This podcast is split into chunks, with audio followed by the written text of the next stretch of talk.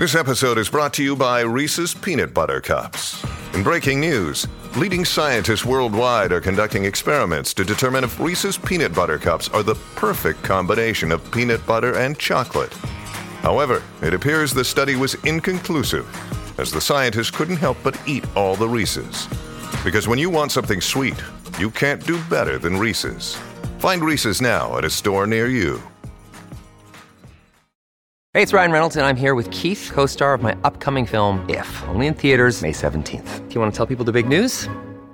All right, I'll do it. Sign up now and you'll get unlimited for $15 a month in six months of Paramount Plus Essential Plan on us. Mintmobile.com slash switch. Upfront payment of $45 equivalent to $15 per month. Unlimited over 40 gigabytes per month. Face lower speeds. Videos at 480p. Active Mint customers by 531.24 get six months of Paramount Plus Essential Plan. Auto renews after six months. Offer ends May 31st, 2024. Separate Paramount Plus registration required. Terms and conditions apply if rated PG.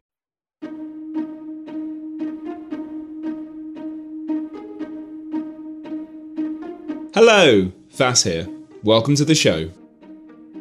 Do you know anyone who's climbed a church in Old Winchelsea, taken a boat out from Dunwich, or rented an Airbnb in the commune at Skara Brae? These places may have a familiar ring to anyone living in Britain today, but they no longer exist. Their settlements long since swept away by the forces of history. I spoke to Dr. Matthew Green about his new bestseller, Shadowlands, a chronicle of British towns and cities that have disappeared from the map and our memory.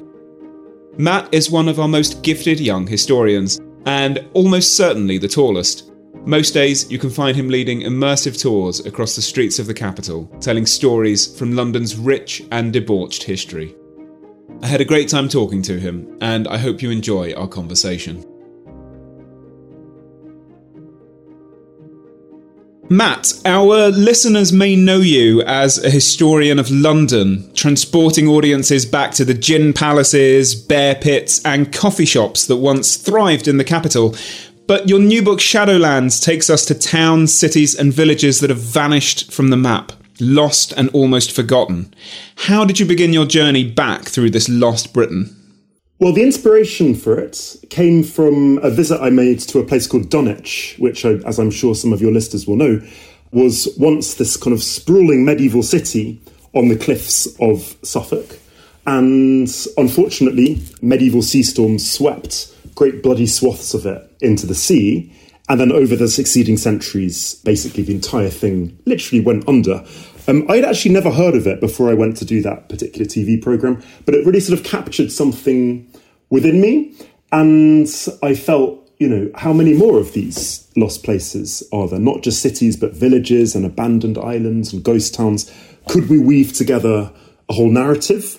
So I was interested in the idea of going from like lost London, as you like, to lost Britain. And it kind of felt timely because at the time it was the era of you know, Brexit and Trump, a sense of everything melting down. And of course, the, the climate crisis was actually beginning to eat into settlements which are on the coast and, and are vanishing into the sea today. So that was uh, about three or four years ago now.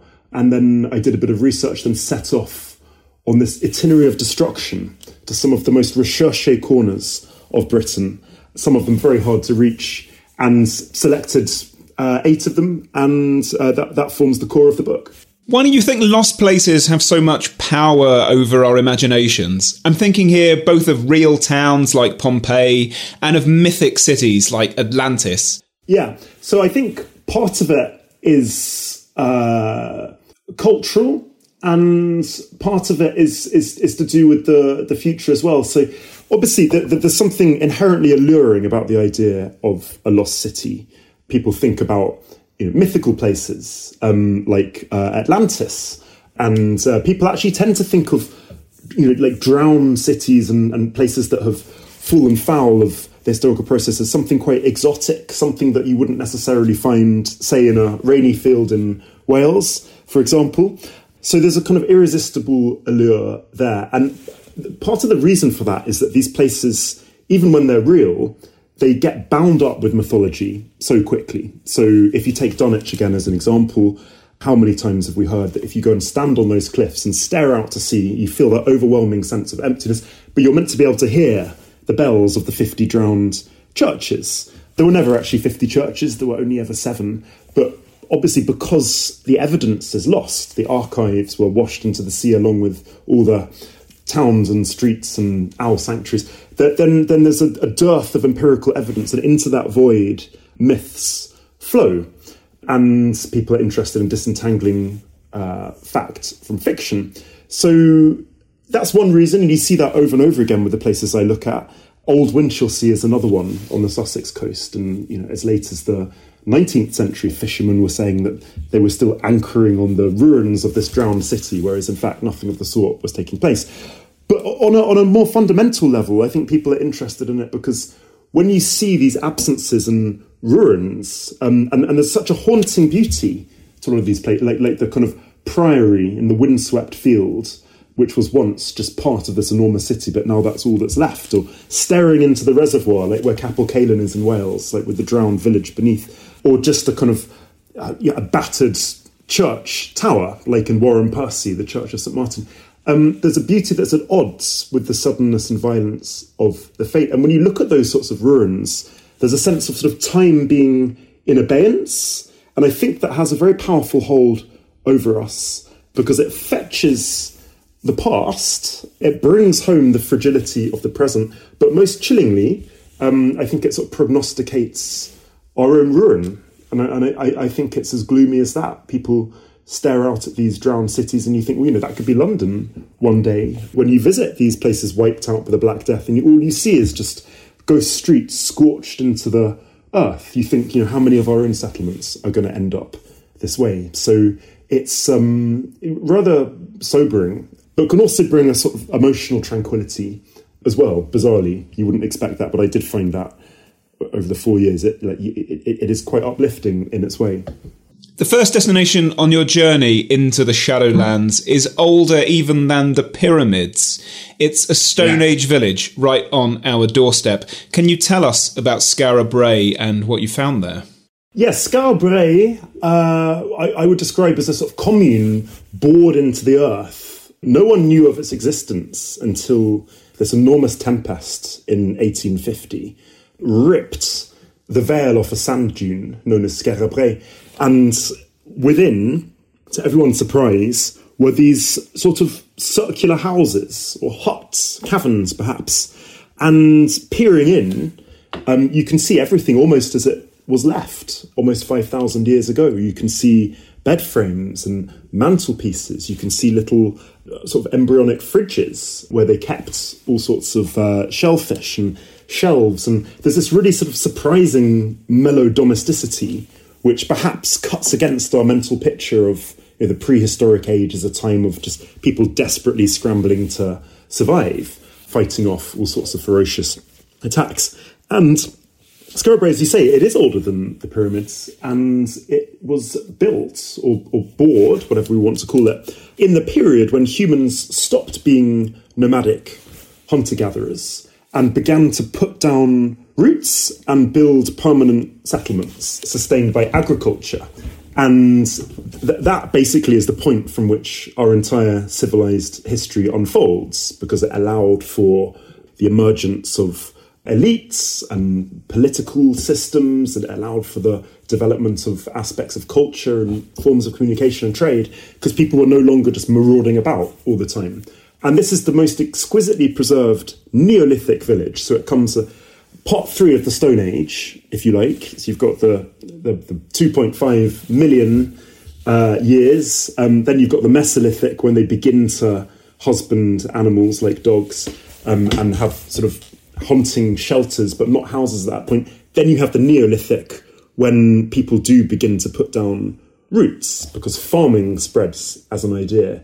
So that was the first place I went to. And um, actually, one of the last places I went to was on the other side of Scotland, St Kilda, which is perhaps the remotest inhabitable part of the United Kingdom. And there lived a community for over 2,000 years, which was insular and, and, and they harvested puffins and fulmars and other birds from the cliffs and, and, and maintained this sort of autarky until the arrival of tourism sort of corrupted the whole way of life and, and, and instilled the population with wanderlust and they all eventually abandoned it in 1930. But tourists still go to St Kilda, and for me, it's like a vision of some kind of post-apocalyptic future after environmental or nuclear catastrophe. So almost with Skara Brae on Orkney, you see the origins of the civilization, but when you go to St Kilda, you see what might lie beyond it. So they, they were two particularly chilling bookends, if you like. What happened to the inhabitants of Skara Brae? Well, we don't know. What we do know is that their homes ended up filled with sand, and it used to be thought that this was because there was an utterly terrifying and um, apocalyptic sandstorm, and everyone fled in terror. Evidence for this is uh, w- w- one of many pieces of evidence is, is one one lady seems to have abandoned her very valuable bead necklace, and it got caught in the in the door frames, and as though everyone had left in a hurry, and there was still food in the cooking pots. But more recently, it seems that you know it would have done a lot more. It would have needed a lot more than one sandstorm to frighten the inhabitants off because they could have just come back and dug the sand out. So it could have been a plague, a pathogen could have leapt across, some kind of anthrax. It could have been that the, the young left in, in seek of some better life, or some other reason that we don't know about. It does seem as though the sea was sweeping inwards, making the land rather infertile, so perhaps the farming became unsustainable. But we, we, we don't know, and, and, and of course, there's no written evidence. The next place you visited wasn't uh, such a small settlement, but in fact was an entire city whose location was forgotten. What, and perhaps more importantly, where is Trellech? Trellech is located in the Welsh Marches, which is the borderland um, between England and Wales, which the colonising English were very keen to take over, and it's been described as the Wild West of Britain. Um, all sorts of, sort of massacres and horrific uh, torture chambers and, and you know, guerrilla fighting took place in this borderland in the sort of uh, Middle Ages, the, the, period immediately following the Norman conquest. And th- this is quite a fascinating story because Trellech today is a really sleepy village. You know, there's a nice village pub. Uh, there's there's a church which kind of looks a bit too big for the village, but nonetheless, there's a, a wishing well to St Anne, and with these three Bronze Age stones that look like they've kind of crash landed from heaven. Um, it's incredible, probably one of the most peaceful places I've ever been. Um, I didn't want to leave it, and it's astonishing to think that this was actually once a giant munitions factory. This was a turbine of war where the most awful sort of iron weapons were forged and hammered out that could inflict devastating injuries and tilt entire wars to the English advantage. And the reason we know all this is because rental rolls survive from 1288, showing that it was the second biggest urban settlement in Wales after Cardiff, which rather begs the question wh- where did it all go? Because you know, it's, it's not a city today. And you know, some light was shed on this, ironically, because they're blind, by moles. So in 2002, a farmer noticed that moles had been digging up shards, um, potsherds of pottery, and this soon reached the ears of uh, um, one of the many wonderfully eccentric characters you, you, get in the book, an archaeology student called Stuart Wilson. And he, he was almost like a sort of Balzacian monomaniac. He was like so convinced that this must meant that the actual lost city lay beneath the field. He bought the field with his life savings, dug it up, and he's found an awful lot to corroborate that theory, it has to be said. Although not everyone agrees with him, and a lot of people are quite bitter about this because they, they they, they, dispute that it could ever have been a city because it's on this kind of landlocked plateau. But it's a dig that's ongoing, and they found all sorts of. They found a mummified cat. They found a filial, I think it's called, or finial perhaps, to put on the roof to scare off witches, and a beautiful jewel encrusted pilgrim's pot. And I like the sense that you know, with each year that passes, the earth is going to offer up more of its secrets and and, and sort of manifest what, what's contained within these figures in the rental rolls and, and, and show us, you know, what, what, what this place was actually like. So it's thought that it was a boom town, iron mining boom town. And, and as I'm sure a lot of your listeners know, anyone who's been to California, a boom town can often be a sort of foredoomed town and very quickly become a ghost town, like the gold rush towns in California and even somewhere like Detroit for a time.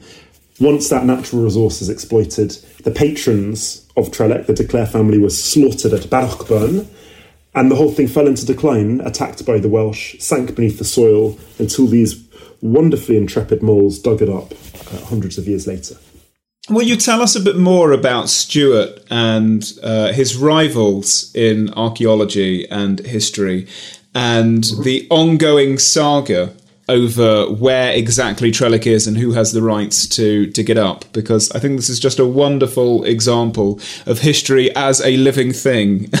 Yes, exactly, and, and it's kind of uh, well, it was refreshing in that chapter actually because having been stuck in the prehistoric times, I could suddenly go go like and quote tweets, and, and it all became very modern. But but to, you know, in a nutshell, there were professional archaeologists, particularly the Howells, um, who, who published a series of wonderfully scholarly and thorough articles a couple of decades before the moles did their thing, and they, they maintain that you know Stuart Wilson isn't really sort of digging in the ground for a city, but he's building castles in the air. And they say that you know it, it was never a city, and even if it had been, they found it first because they have excavated and written up these kind of iron forge or, or these structures where iron seems to have been hammered out into munitions, and they were workshops, but they were also perhaps residences as well. And they, they object to him on a, a, number of grounds, but he doesn't actually have any sort of professional qualifications beyond his degree in archaeology. And they, they're a little bit suspicious because they're like, well, who's monitoring these digs that he's doing? And how do we know he's not actually causing more harm than good? And of course, he owns the field, this guy.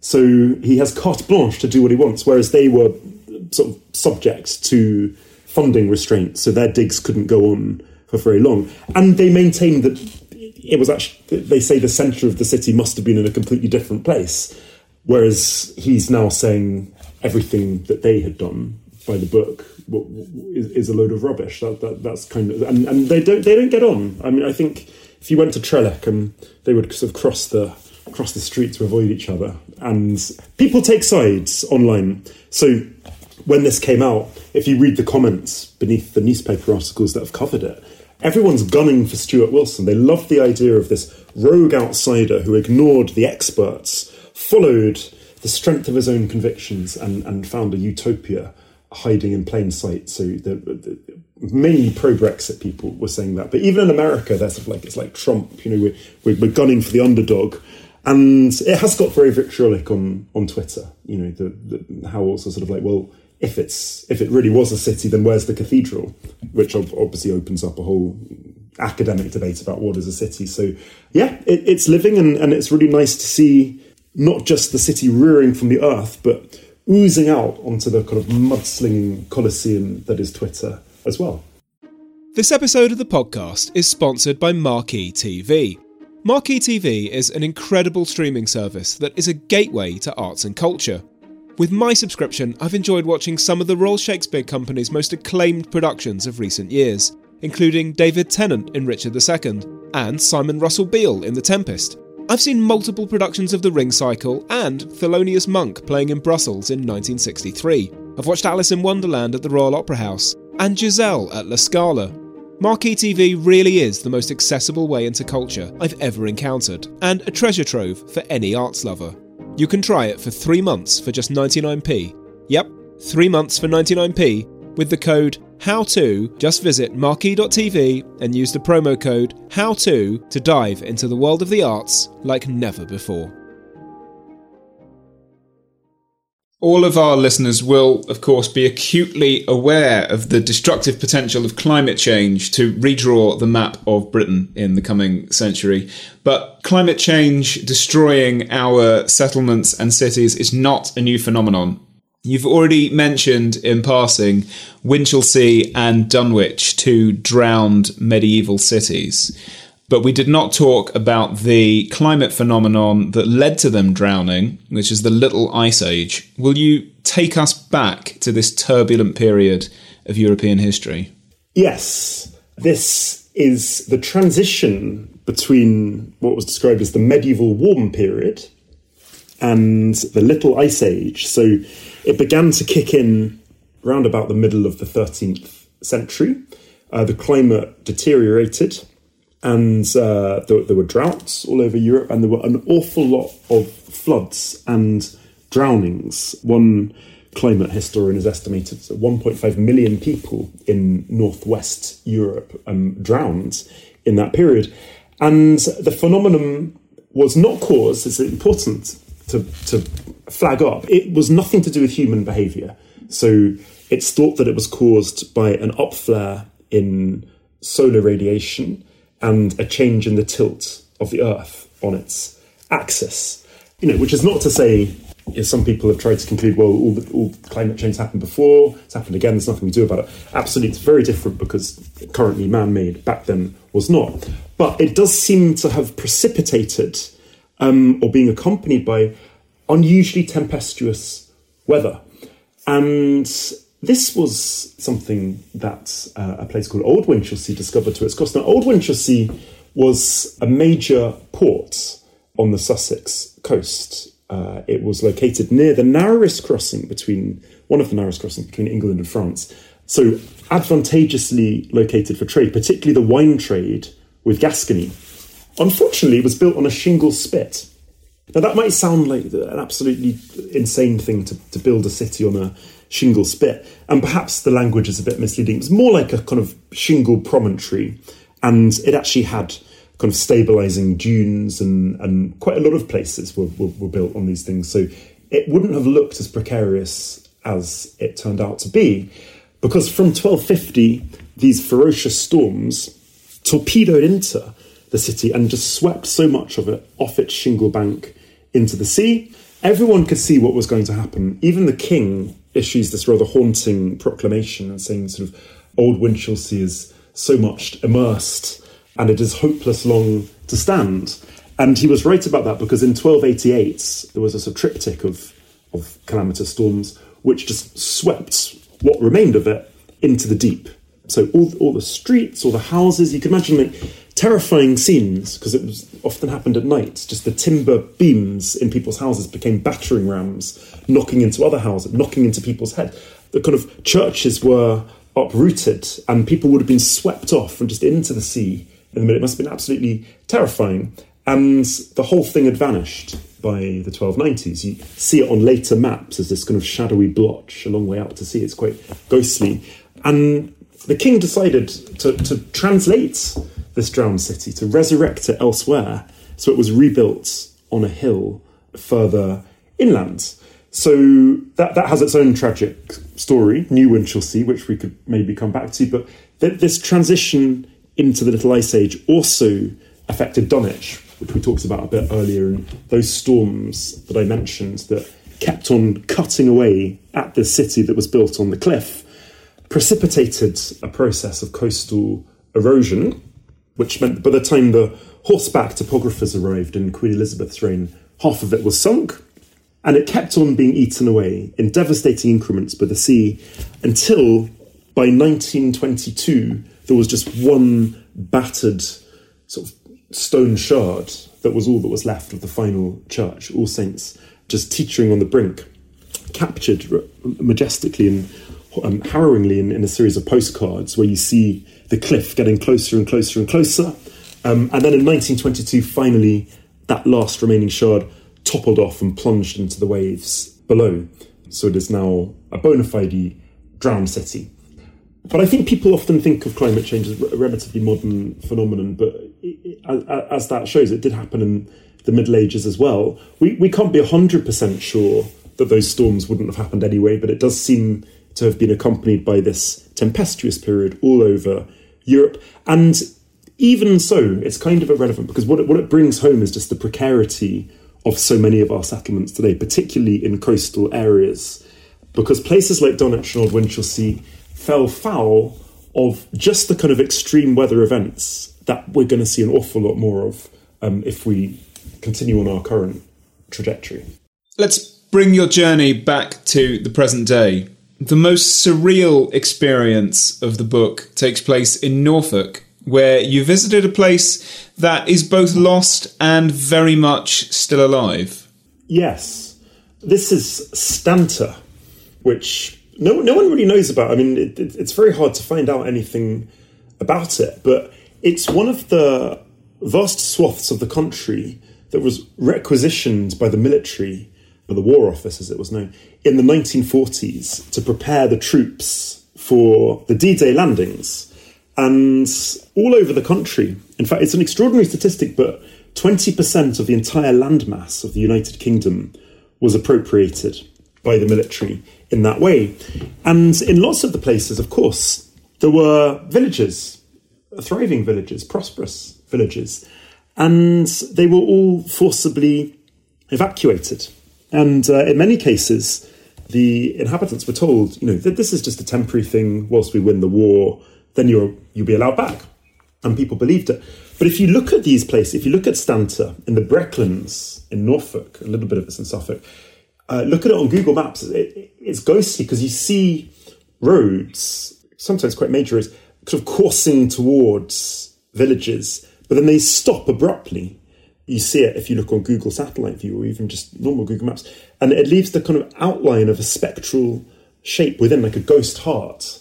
And these villages, in fact, were never given back in spite of the promises that had been made by the promises that I found archival evidence of, actually, like even though that's not part of the official narrative, people were definitely told you can go back, but they never were because what this place became was this extraordinary shadowland of dissimulation and mirage. So, not content with just you know using the lands to fire missiles, they actually wanted to recreate in as vivid a way as possible what the troops were going to find when they landed um, in Normandy. So they, they sort of changed villages to make it look like a sort of Nazi occupied Europe to train people to fight in close quarters. And of course, the, the, the war ended and the land could have been given back, but was not. So, like, that nature was left to run wild. So, that's one of the things you see in, in, in this kind of sandy gorseland. Like the the, the, the, the sort of untrammeled flowering of nature is quite extraordinary, even though it's interspersed with all these kind of ghost churches and ruined buildings. But the whole area came to mimic, if you like, the changing face of evil abroad. So when we get to the Cold War in, in the 80s, uh, they began to modify the ghost villages within to emulate sort of villages in Soviet territory, and latterly villages from the Balkans, um, villages in Northern Ireland, even. But perhaps the most um, surreal part of this, it's very Black Mirror, is when I when I, I, got a tour of this place, and this, this wonderful military attaché was driving you around it. was very proud of it. Um, and you saw like disused runways, things that used to be sort of cricket pitches, but were now just lying fallow. And we suddenly saw these kind of, it looked like a sort of concrete labyrinth on the horizon, just this concrete bunkers, completely discordant under the Norfolk sky. And then we went in and uh, sort of found like a, a, series of sort of like chambers. We found like wells. We saw graffiti, an advert for like Allah FM. We saw all sorts of kind of pickled containers and jars, which was like cool, cool things that that I wasn't able to read, and this had actually been modified as a simulacrum of an Afghan village to kind of prepare troops who were going out um, to fight in that part of the world. And in its day, this is the really remarkable bit, it was populated with Afghan emigre actors and Gurkhas as well. And it was almost like a sort of macabre, immersive theatre because they would get these sort of amputee actors to play victims of suicide bombers, and, and, and the soldiers would have to go and sort of rush to their help. They would pump out the sort of synthetic aromas of the smells that people would encounter once they got there. There were um, sonorous mosques and wells, which weren't actually wells, and the whole thing was like this weird sort of simulacrum. But so many troops, pretty much all the troops that were passing through to the Middle East, would have trained there for a while. But now it's fallen silence. Um, it, it, once again is a kind of ghost village because we'll, we all know what, what, what's happened with the campaign in Afghanistan. So, so that was one place where normally, as, as I've been saying, these places sort of degenerate. They become spectral echoes of their former selves. Winchelsea is, is, is a spectral echo of what it was in its medieval bravura. But actually, in the case of Stanter, you see them assuming completely new identities. And it's sort of chilling because you think, well, what kind of village is going to sprout in, in this landscape of dissimulation next? How much of the country could just be reappropriated by the military at the click of the fingers, you know, and, and people forcibly evicted? So we'll have to wait and see. Which parts of the country are set to vanish in the coming decades? Give us a map of the UK in 2122. Well, obviously, I, don't know, um, is probably the, the first thing I should say. But what we are seeing at the moment is coastal communities crumbling into the sea, sometimes crashing into the sea. So if you go to Fairbourne in Wales, this is uh, somewhere that has almost been written off by the council. It's been sort of subject to a, a policy of managed oblivion because there's nothing that really can be done anymore you know, within the budget to stop the cliffs eroding. Houses are toppling off, and the whole thing will be a ghost village before too much longer. Ditto a place called Skipsea in the East Riding in Yorkshire. That's part of the fastest eroding coastline in Europe. Obviously, erosion is nothing new, but the effects are exacerbated by the, these, these sorts of extreme weather events that I've been talking about. But also remember, so many of our major cities are built on, on the coast. Some of them are like on on riverine. You know, not not a word you hear very often, but um, they're they're on tidal rivers. So London, one need only go online and and you can find credible reports. Yet you find maps showing you know how much of London is going to be underwater if uh, the temperature increase is limited to 1.5 to 2.53, etc. And then some of those are, are chilling, apocalyptic. Really, I mean, the, some some predictions show that the the bulk of London will be completely underwater by 2090 unless massive mitigations are put in place. And if that happens, then you know it, it, it could be conceivable that people might go and sort of look down at the drowned city and, and say that they can hear the bells of all the old Wren churches sounding just like people say in Dunwich. So there's that, but also let's not forget pandemics because we've just lived through or are living through one if you read my book, you'll see that um, a staggering 3,000 villages vanished in the Middle Ages, not directly because of the Black Death, but as an indirect effect of the economic consequences of them in the long term. In short, because half the population was dead, demand for labour massively outstripped supply, so tenants and peasants, labourers could demand higher wages and it made more sense for the landowners simply to evict them and bring in sheep instead. So you get all this writing about man eating sheep in the Renaissance period. And th- those places are just scorched into the earth. And so you know, there could be worse pandemics than coronavirus. You know, as ice, icebergs melt, there could be pathogens released, or as human habitats and animal habitats coming into closer proximity enhances the likelihood of, of, of, pathogens leaping across. So if, if we get one that mercifully doesn't spare the, the, healthy and, and, and, the young, then you know we, we could see lots of places being wiped out by some other kind of pandemic or even threats that we don't know about. The the thing to take away is if you look at a map of England, of Britain rather, in um, 1225, it looks completely different to now, just as I suspect one in 21, 22 will look different from today's. So, one of the reasons I wanted to write about all these places was to kind of challenge our sense of carelessness and neglect and sort of hammer home the, the sort of fragility of many of our communities. And it's a beautiful and bleak note to end on. Matthew, thank you so much for joining me on the podcast. Thank you very much. This week's podcast starred Matthew Green and was presented by me, Vas Christodoulou. The editor was John Doughty, and the series is produced by me and Dana Outcolt. There is a lot more history in our archives, covering everything from the earliest humans to the historical accuracy of Monty Python's Holy Grail. You'll find it all at howtoacademy.com, along with our upcoming live events programme and How To Plus, our all you can eat subscription service. Until next time, thanks for listening.